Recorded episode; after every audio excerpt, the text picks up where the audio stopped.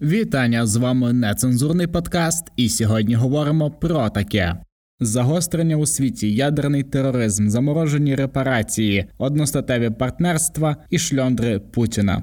Радий вас усіх тут вітати. Дякую за те, що з нами. Зараз я буду говорити без якихось прев'ю, без довгих привітань і так далі, тому що в мене є тема, про яку хочу поговорити в першу чергу, якраз е, в світлі тих подій, що зараз відбуваються у світі. Ця тема дуже швидко відійшла кудись, і не можу сказати, що вона зникла, але на мою думку, уваги недостатньо. Звичайно ж, я говорю про теракт, який Росія буквально тиждень тому вчинила на окупованій нею українській землі. Е, вона стратила більше 50 людей, азовців, тих самих людей, які боронили місяцями мирне населення, прикриваючи його собою, через яких вижила величезна кількість людей, те саме мирне населення, яке обстрілювала просто тижнями Російська Федерація і намагалась знищити. І от вони стратили 50 наших, не знаю, найкращих людей, е, людей, яким немає ціни, людей, про яких е, можна хіба що складати легенди, але нікому не прийде в голову скласти легенду, якщо є такі реальні події, реальні історії, неймовірні, які ці люди робили власноруч, не думаючи про себе, не думаючи про якісь там титули чи нагороди, які просто виконували свій обов'язок, які захищали життя, буквально захищали життя, і Російська Федерація в черговий раз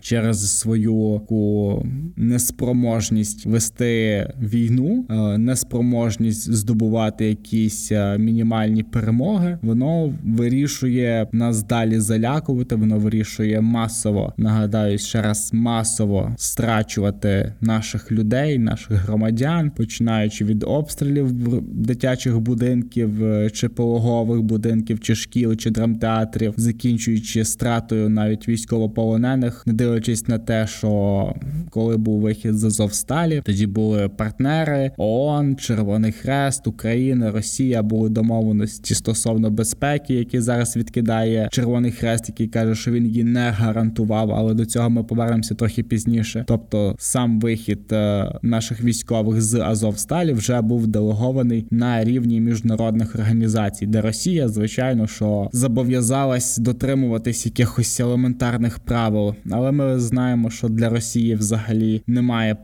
поняття слова, це абсолютно безпринципна інниця недокраїна з такими женицями і потворними людьми всередині неї. Чесно кажучи, я не хотів це казати в попередніх випусках і казати загалом, коли тема Азовсталі так е, піднімалась, коли виходили наші військові, які здавались добровільно в полон. Коли вже була евакуація з Азовсталі, я якось е, зрозумів ще в той час, що Росія не віддасть, не віддасть нам е, цих хлопців, тому що вони кілька років робили з них просто найбільше зло в світі, тобто легенди, фільми, історії, пабліки, безліч інформаційного такого величезного тиску було на російське так зване суспільство для того, щоб максимально знелюднити цей добровольчий батальйон Азов. Ми розказували там про те, що це терористи, вони вбивають людей, їдять людей, що завгодно. Я не буду перечисляти зараз весь е, спектр е, цієї блювоти, яку заливають росіянам у вуха, які ці спокійно сприймають, але вони їм були потрібні як кінечна ціль. Е, одразу ж кілька тижнів після того, як відбулася евакуація з Азовсталі, в Росії заявили про те, що там частину полонених з Азовсталі взагалі е, перевезли в якийсь е, московське СІЗО. Зрозуміло, що як би це не звучало жорстко, вибачте мене, але Росія їх не віддасть, і це має статися справді якесь чудо для того, щоб Росія змогла їх повернути. Дай Бог би вони не були скалічені. Ми бачили прекрасно, що Росія робить. Е, це просто це якась квінтесенція зла в світі. Просто один е, одне стадо, яке в собі вбирає стільки зла, і у нас дуже швидко тема ця зникла. 29 число минуло, 6 днів минуло, і тут з'явилися новини про Тайвань, новини про Косово, Сербію. Це все повна хрінь. В нас є проблема з тим, що ми дуже швидко перелаштовуємося, і ми ми пропускаємо такі величезні теракти. Тобто, ми за весь цей час, за цих майже 6 місяців, трошечки щерствіли, і і просто 50 людей. І я я не маю не знаю можливості просто переварити цю інформацію. Я не знав, чи включати у випуск е, цю тему чи ні, тому що про неї вже купа людей все розказали. Але я зрозумів, що це треба робити постійно, говорити про це, тому що Росія таким чином просто починає знецінювати якби свої дії і приводити їх до нормальності. Тобто там вони обстріляли пологовий будинок, там обстріляли драмтеатр, обстріляли якийсь е, міст, е, якийсь туристичний місце в Одесі. Так вони обстрілюють просто там Вінницю обстріляли, торгові центри. Це ж відбувається кожен день в нашій державі, і конкретно за Азовсталю нам потрібно дотиснути їх, щоб от зараз я думаю, що їх США визнають країною спонсором тероризму. Хоча мені здається, що доцільніше було визнати країною терористом і спонсором тероризму. Відповідно, я гадаю, що це справа буквально тижня, максимум півтора. Після цього, звичайно, що там ще один черговий буде пакет е, санкцій, який буде стосуватися товарів подвійного призначення, різноманітної електроніки. Загалом ще більші тиски для Росії, ніж вони були до цього, але все одно цього недостатньо. Потрібно про це говорити, тому що як буквально сьогодні сказав Зеленський, що пропаганда в Росії дуже гучна і дуже голосна, і Росія активно її використовує. В неї набагато більші медійні можливості. Тому нам потрібно про це говорити часто, постійно, завжди і всім, особливо, якщо ви живете в якійсь іншій країні, там майже 40% е, слухачів нашого подкасту живе за кордоном. Якщо ви маєте можливість е, говорити, якщо ви маєте можливість бути рупором, якщо ви маєте можливість доносити якісь думки, ідеї, просто доносити те, що відбувається, доносити правду. Будь ласка, робіть це, тому що ви є нашою зброєю просто в іншій країні, зброєю проти російської пропаганди. Стосовно ООН і Червоного Христа, абсолютно імпотентні організації, на мою думку, які не можуть вплинути в принципі ні на що. Вся їхня здатність якось впливати на світ чи в якісь конфліктні ситуації влазити. Це максимум перевозити якісь медикаменти або допомагати росіянам вивозити українських дітей на територію Росії. Україна залишається фактично, що сам на сам з тотальним злом. Тому нам потрібно використовувати абсолютно всі можливості і не забувати про те, що цей ці терористи вони залишаться з нами надовго, і нам потрібно зараз їх тут нищити, використовувати для цього всі можливості. А найголовніше використовувати це інформаційне поле для того, аби на корінні знищувати пропаганду, аби не, не давати їм можливості взагалі поширювати якісь свої думки. Я можу дуже зараз просто вам розказати, як я робив, як я нищив просто росіян. Це напевно, що буде трошки складно для деяких людей, але я гадаю, що в цілому зрозумієте логіку. Заходите в чат рулетку або заходите в якусь інстаграм-сторінку, Фейсбук, не знаю, Тікток, будь-яка соціальна мережа росіянина, який вам не подобається, або з яким ви ввели якийсь там конфлікт, або який поширює якусь е, хуйню. Знаходите його сторінку в соціальній мережі, в фотошопчику там за буквально на телефоні це можна зробити. Прифотошоплюєте йому якісь антивоєнні висловлювання, ліпите там йому якусь е, на заставочку фотографію проти війни, і здаєте це, скидаєте в місцевий відділок поліції російський відповідно. Я думаю, що далі що з ним буде відбуватися, це абсолютно зрозуміло. Це справді працює, і росіян справді крутять за аватарочки в контакті, чи у Фейсбуці, чи в однокласниках. Це трошечки займає часу, але так ви зможете реально посадити якогось е, москаля на пляшку в в'язниці, просто за те, що він вам не сподобався, і це реально робочий варіант. Користуйтесь на здоров'я, дивлячись на новини, які зараз в нашій новинній стрічці, просто не розумію, що відбувається. Сербія і Косово, Багдад, США і Тайвань, Україна і Росія, Вірменія і Азербайджан, Північна Корея виходить із договору про непоширення ядерної зброї. Боже, блять, ми що справді живемо в час третьої світової війни? Тобто стільки всього зараз, блін, із Тайваню, із Китаєм. Невже настільки швидко це все відбудеться? О, Я не дуже чесно кажучи, сильно переймався тим, що буде з Китаєм, Тайваню і США, але просто новинна стрічка мене блять змушує слідкувати за цим. Хоча я цілком впевнений в тому, що ні США, ні Китай не почнуть повномасштабної якоїсь війни за Тайвань, хоча це дуже ласий шматочок, і це більше поле для того, аби показати, хто буде от в цій тайванській протоці власником, хто буде господарем, чи США, які підтримують суверенітет Китаю, чи Китай, який намагається кілька століть повернути Тайвань під свій суверенітет.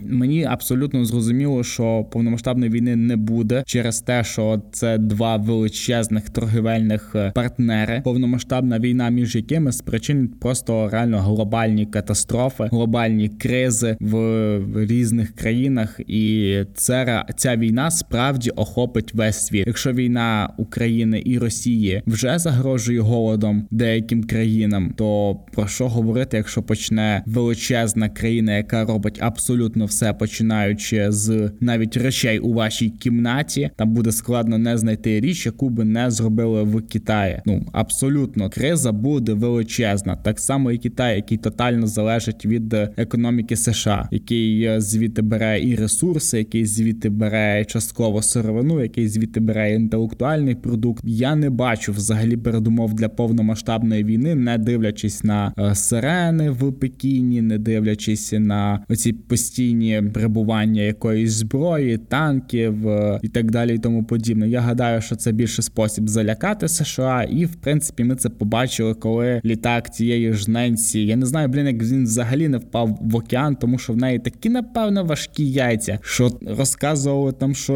і ми зіб'ємо його, і ми жорстко відповімо кожному, хто захоче там посягнути на те суверенітет Китаю. І потім я пам'ятаю, була заява, що ми похоронимо кожного, хто буде намагатись і Ненсі, і 40 е, членів делегації спокійно прилітає в аеропорт Тайвані. Її зустрічають е, прихильники США з прапорами України. Боже, ну бачите, що просто Україна як символ боротьби з тотальним злом, як символ боротьби з рабством. Давайте не будемо шукати якихось інших термінів, тому що в Росії рабство цілком легалізоване, в Китаї, як так як це комуністична республіка, де Пекін взагалі живе окремим життям, який так само постійно бореться за суверенітет і о, робить просто неймовірні речі в тому оточенні ізоляції, які Китай створює для своїх громадян. І навіть в Тайвані люди надихаються нами, нами, українцями, тому що ми є прикладом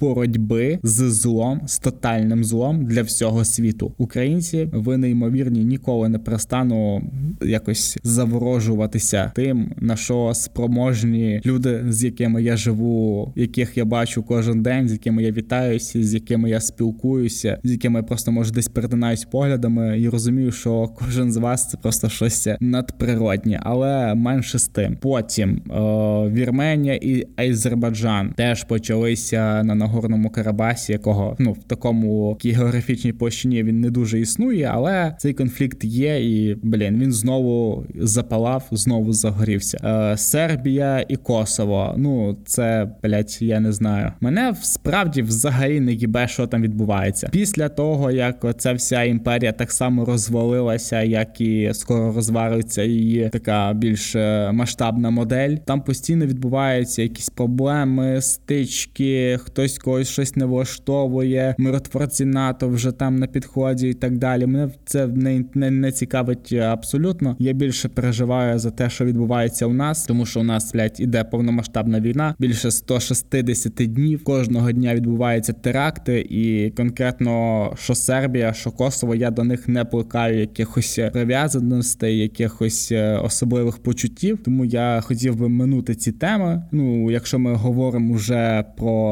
такі країни, то звісно, що я згадаю, що Північну Корею, якраз ми плавно підійдемо до ядерного тероризму, котра вже заявляє про чергові ядерні випробування, е, виходить з договору про непоширення ядерної зброї, яке було ще в 2008 чи 2004 році, якщо я не помиляюся, підписано. Так як цей документ так і не став до кінця закритим, то постійно Північна Корея якось намагалась через нього маніпулювати США, намагатись залякати і так далі, тому подібне. Але що може зробити маленька нікчемна Північна Корея США з своїми там кількома ядерними ракетами, що в принципі і є об'єктом, так само як і в Росії, для різноманітних е, таких е, збуджень оцього глубінного народу, що в Північній Кореї, що в Росії що частково навіть і в Китаї. Але якщо ми вже підняли тему ядерного тероризму, то я не можу знову ж таки не привести приклад, е, який отут поруч біля нас. Звичайно, я говорю про Запоріжжя, про найбільшу атомну електростанцію в Європі, яка знаходиться в місті Енергодар, яке місто вже більше чотирьох місяців знаходиться під російською окупацією. Місто, яке безкарно грабують, де викрадають е, наших співгромадян, де нищать інфраструктуру, звідки обстрілюють інші міста, які борються з російською армією, які використовують атомну електростанцію як щит. Е, сама станція на даний час вона вийшла повністю з під контролю. Про це заявляє директор ядерної агенції ООН, про те, що туди терміново треба допустити спеціалістів, так як частина людей, яка працювала на атомній електростанції, або виїхала, або можливо вбита. Ця історія продовжується всі оцих п'ять місяців е, війни з Росією, і Росія дуже я так зрозумів, що вона має собі на меті залякувати нас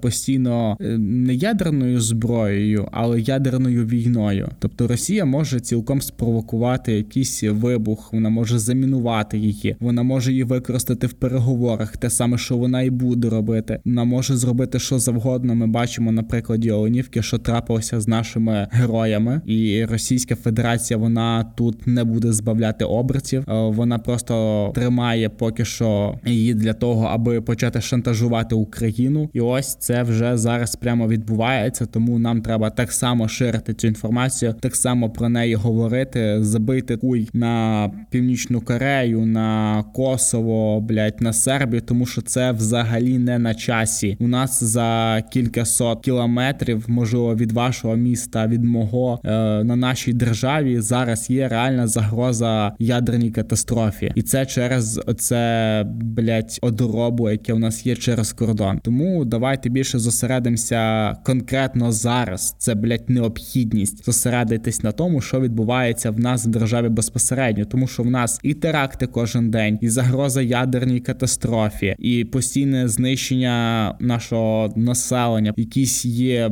блять речі, які країни інші переживають там раз на сотні років, раз на 10 років. В нас зараз це пекло кожен день. Тому давайте приділяти свій час дорогоцінний, свою інформаційну стрічку в першу чергу своїй країні, хоча б на період війни.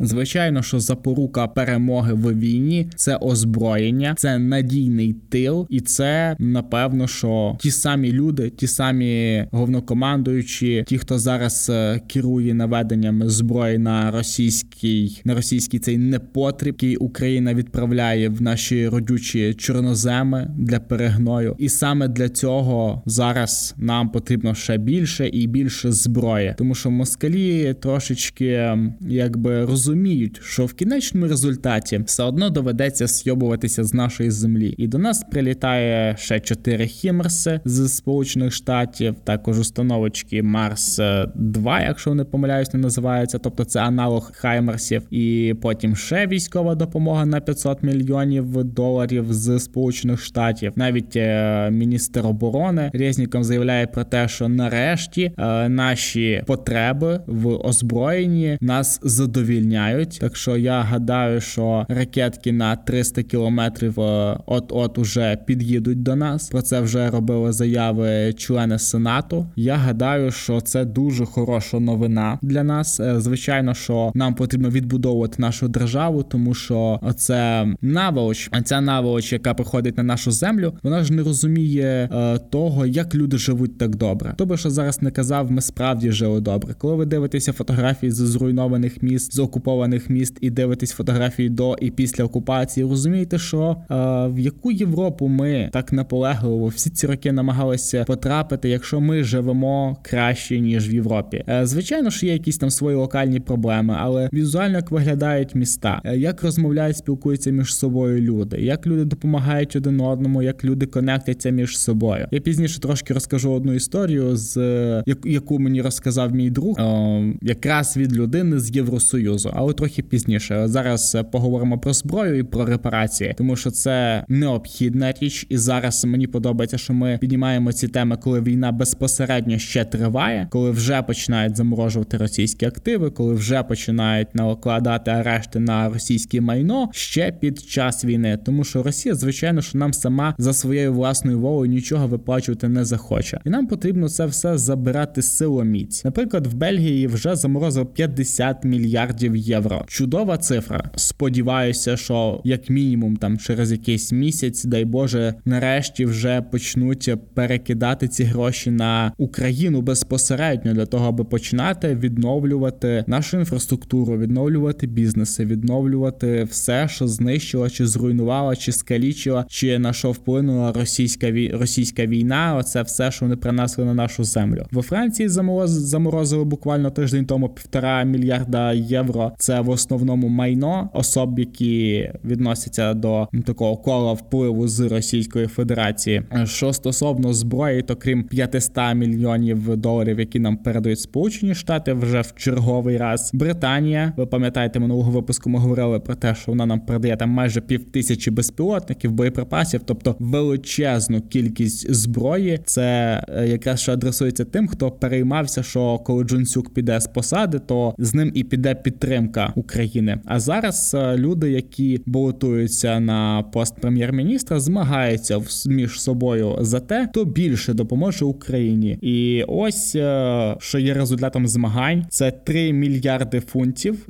Частина, яка піде на військову підтримку, частина, яка піде на інфраструктуру, якраз прямо компаніям, які будуть відновлювати інфраструктуру в Україні. Звичайно, що основна кількість цих грошей, тобто 2,3 мільярди фунтів, перейдуть на потреби збройних сил України. Нагадаю, що крім цього, Британія вже зараз готує кораблі для наших військовослужбовців для військово-морського флоту, який в Україні практично відсутній. Так в нас є швидкісні патрульні катери, в нас є Нептуни, які відправили Москву нахуй. Але але нам треба звичайно що бути максимально озброєними. Я гадаю, що нам треба брати приклади з Турції, яка володіє величезним флотом, яка володіє тими ж самими безпілотниками, дуже серйозним військово-промисловим комплексом. І Я гадаю, що конкретно в цій сфері нам треба брати в майбутньому приклад конкретно з Турції, яка до речі е, зараз і виступає посередником стосовно що цього зернового експорту. Перше судно вже відправилося з Одеси, вже прибуло в порти Турції, і це тільки початок. Я сподіваюся, що росіяни далі будуть тримати язик в сраці і навіть не намагатися лізти е, якось чи впливати на ці коридори для нашої аграрної продукції. Ну, час покаже, що там буде далі. Сподіваємося, що все буде добре, адже величезна кількість, е, а та фактично весь експорт України, конкретно зернової продукції, він весь е, є через море, і весь він е, зараз, бачите, є під загрозою через їбаних росіян, які замінували блять і порти, і море, що найголовніше і найгірше. Приблизно на розмінування піде близько 10 років. Це зараз говорять різноманітні міжнародні експерти. Я сподіваюся, що після того як закінчиться повномасштабні бойові дії, буде величезна низка країн, які будуть нам е, прагнути допомогти в розмінуванні. Як, наприклад, нам допомагає зараз у розмінуванні Молдова. Так, так я би недооцінював цю країну, ба більше я забув зробити таке дуже важливе уточнення, що саме Майя Санду після 29 числа, коли Російська Федерація стратила більше 50 наших військовослужбовців з Азовсталі, вона назвала це терактом ще тоді. То це був єдиний лідер країни, який зразу сказав, що це теракт, що це зробила Російська Федерація. Нагадаю, що Російська Федерація спочатку сказала, що це ми самі хімерсами туди вдарили. Потім вони вже зрозуміли, що ну на на наше якось прикриватися, і Майя Санду, президент такої маленької країни, яка є достатньо залежною від Росії, не боїться говорити і називати речі своїми іменами. Е, жаль, що е, такої ж сильної і мудрої позиції немає в тих же людей з ООН чи Червоного Христа. Але я переконаний, що це тільки справа часу, тому що на наші плечі, на нашу долю е, випало таке випробування створити новий світовий порядок, чим Україна зараз і займається. Ще одна достатньо, я вважаю, що хороша, необхідна, потрібна новина. Це стосовно партнерств між людьми однієї статі, які знаходяться в стосунках, там чи романтичних, там чи фізіологічних, чи будь-яких інших, неважливо. Нас е, я так зрозумів, що українців в принципі не хвилює е, з ким ти спиш, кого ти любиш, з ким ти хочеш обійнятися, якої статі ця людина. І я пам'ятаю, що може ну років 10 тому якось на штики дуже сильно сприймалися ЛГБТ спільноти там чи люди, які мають партнерів однієї ж тієї самої статі. Я не дуже сильно люблю, знаєте, ці танці навколо високового прапору. Мені не подобається пропаганда е, одностатевих стосунків. Е, ну я під пропагандою. Зараз хтось мене може поправляти. Я маю на увазі, що коли величезна кількість людей просто в нижній білизні крокує твоїм містом, е, станціями, шмарклями, всім цим лайном. Я не бачу в цьому боротьби за права людини вибирати з ким із двох статей їм спати. Я не бачу тут ніякої боротьби за якісь права. Але Україна це ж не якась, не знаю, там США там чи Європа, чи якась країна Європи, де просто є гей-паради, є оці всі ЛГБТ е, карнавали, які під собою не мають ніякої за фактом, на мою думку, суб'єктивну мети в Україні під час війни з'явилося питання того, що а що робити, якщо твій хлопець загинув? Типу, ти не зможеш там там чи прийти до нього в лікарню, чи відвідувати його, не дай Бог, на похорон, чи якщо у вас було якесь спільне майно, активи, бізнес, юридично ви ніяк не можете це розділити. Там ви не можете робити після смерті, як це не звучало би непристойно, ті речі, які робила би звичайна людина, яка є в шлюбі. Тобто такі партнерства є необхідністю. Так і в нас є солдати різної різних вподобань. Це стосується і чоловіків, і жінок. Це не тільки солдати, це медики, це волонтери, хто завгодно. Зараз це питання під час війни стало, тому що о, на війні немає значення якої ти не знаю орієнтації, тому що смерть вона не вибирає за такими критеріями, і це справді стало на часі. І це питання Україна дуже спокійно під час війни вирішує. І так як е, от знову ж таки заявляє голова нашої держави, що не можна поки що змінювати конституцію через те, що в нас військовий стан, але потрібно створити необхідні цивільні партнерства для громадян, які будуть е, оберігати їхні права і їхні свободи. Я рахую, що такі партнерства є цілком чудовою аналогією тих самих шлюбів без е, цієї кар карнавального цього блиску, бльосток і цієї всієї херні. Тому що, ну, якщо вибачте, це моя суб'єктивна знову ж таки думка, я не вважаю, що блискітки на обличчі там чи якась дуже монерна поведінка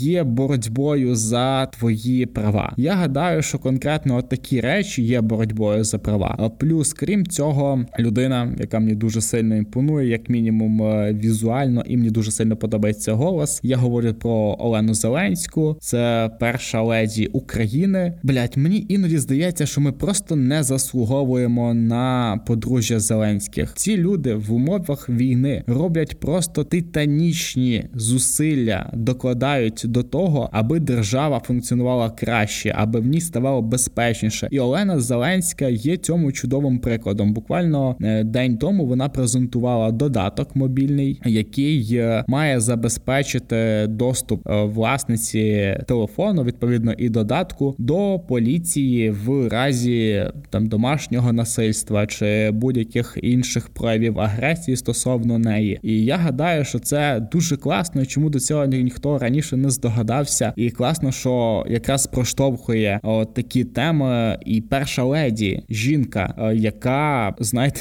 може ще якийсь там час тому взагалі не задумувалася над такими питаннями, коли вона займалася питаннями дитячого харчування в садочках і школах, коли змінювали повністю меню, це застаріли радянське в школах. Зараз е, ця жінка рухає ідею безпеки, просто безпеки, і тобі достатньо просто скачати додаток, такий дуже непалівний, відкрити його, затиснути кнопку сос на 2 секунди, і поліція буде виїжджати по місцю твого знаходження. Це ж чудово, скільки це може зекономити, не дай Бог там часу, скільки це може зекономити жінкам нервів, скільки це може відмінити побої, скільки це може відмінити негативу цих кілька секунд. Я рахую, що класно, коли такі запити від суспільства, такі глобальні проблеми знаходять такі прості, і я сподіваюся, що в майбутньому ефективні рішення. І мені подобається, що ми реально знайшли оце подружжя Зеленських, тому що це справді е, люди, які гідні поваги. І я обіцяв про шльондер Путіна. Я гадаю, що ну в основному їхні імена відомі. Так, це Трамп, Орбан, Лукашенко, е, Шрьодер, то там Ангела Меркель, Макрон е, якоюсь мірою він ще не визначився з цими двома кріслами. Ось і давайте, блять, е, ще раз, черговий раз обговоримо те, що Трамп і що Шрьодер намагається проштовхнути. Ай, Трамп, так як агент Кремля людина, яка стала президентом США, яку просто не знаю, знівечили, мені здається, в Сполучених Штатах. Його заблокували всюди, його зруйнували як особистість, як політика, який в принципі має якусь е, таку політичну невеличку вагу, але вона в основному ґрунтується на відсталих американцях, які вірять в легенди від QAnon, які люблять конспірологічні різноманітні історії про якихось влад владних людей і так далі, і тому подібних. Ну загалом щерблене американське суспільство, яке дуже добре харчується російською пропагандою та й пропагандою загалом. Але так як мозок це дуже дефіцитна річ в російській пропаганді, то всім роздають одні і ті самі технологічки, в яких розказують, що вам треба говорити, і буквально за тиждень і Шрьодер, і Трамп, і Орбан проштовхували одні і ті самі тези. По перше, Трамп заявив, що якщо б Україна якось змогла відмовитися від вступу в НАТО, то Україна в принципі могла би зберегти країну. І Трамп гадає, що ще домовитися можна і зараз. Так, якраз зараз, е, після терактів, е, після вбивства військовополонених, після знищення величезної кількості цивільного населення, інфраструктури, після катувань, тортур, після нелюдського ставлення, просто не знаю, я я, я не можу просто підібрати слів, щоб описати ті всі речі, які робить Росія. І Трамп заявляє про те, що Путін ще хоче домовитися. Але Трамп забув, що його в принципі скасували в Штатах. Він ні для кого не є авторитетом, крім свого невеличкого оточення, яке ходить у футболках з прапорами Сполучених Штатів, е, яке вірить в легенди від QAnon. І я гадаю, що тільки оцих е, двох тез достатньо для того, щоб описати середньостатистичного шанувальника Трампа. По-друге, Шрьодер людина, яка взагалі ніколи не вставала з цього хуя з газом російського, заявила теж про те, що північний потік треба запускати. Знаєте, тому що криза може настати е, в Європі через газ. А ще він заявив про те, що відмова приймати Україну в альянс раніше це було мудре рішення, адже тоді Росія би не нападала на Україну. Але я кажу, що і Шольц, е, блять, і Орбан, і Шрьодер, і Меркель, і Трамп. Це це все команда антигероїв, які просто знівечені е, власною жагою до збагачення, до грошей, і які не можуть зараз е, більше нічого сказати, крім того, аби проштовхувати якісь російські наративи на свою вузеньку публіку. Тому що крім того, аби це робити, їм не залишилось нічого. То Меркель пішла з ганьбою, я так гадаю. Трамп е, людина, яку яка просто звинувачувала всіх в викраденні виборів, в який суд сказав е, Верховний, що ти їблан, і ти можеш сісти в тюрячку, а найкраще просто з'їбись і закрий їбало. Тобто, це глибоко ображені люди, ображені в першу чергу на себе, які змогли протистояти собі, які змогли налаштувати власних громадян проти себе. І зараз, крім того, аби відсмоктувати Росії, в принципі нічого і не залишається. Їм залишається залишатися тільки шльондрами Путіна. В принципі, та ніша, на яку вони і претендували весь цей час, і на якій і знаходилися. А на цьому все величезне вам дякую за прослуховування. Обов'язково підписуйтесь на наш подкаст на зручних для вас подкаст-платформах. Дякую і до зустрічі.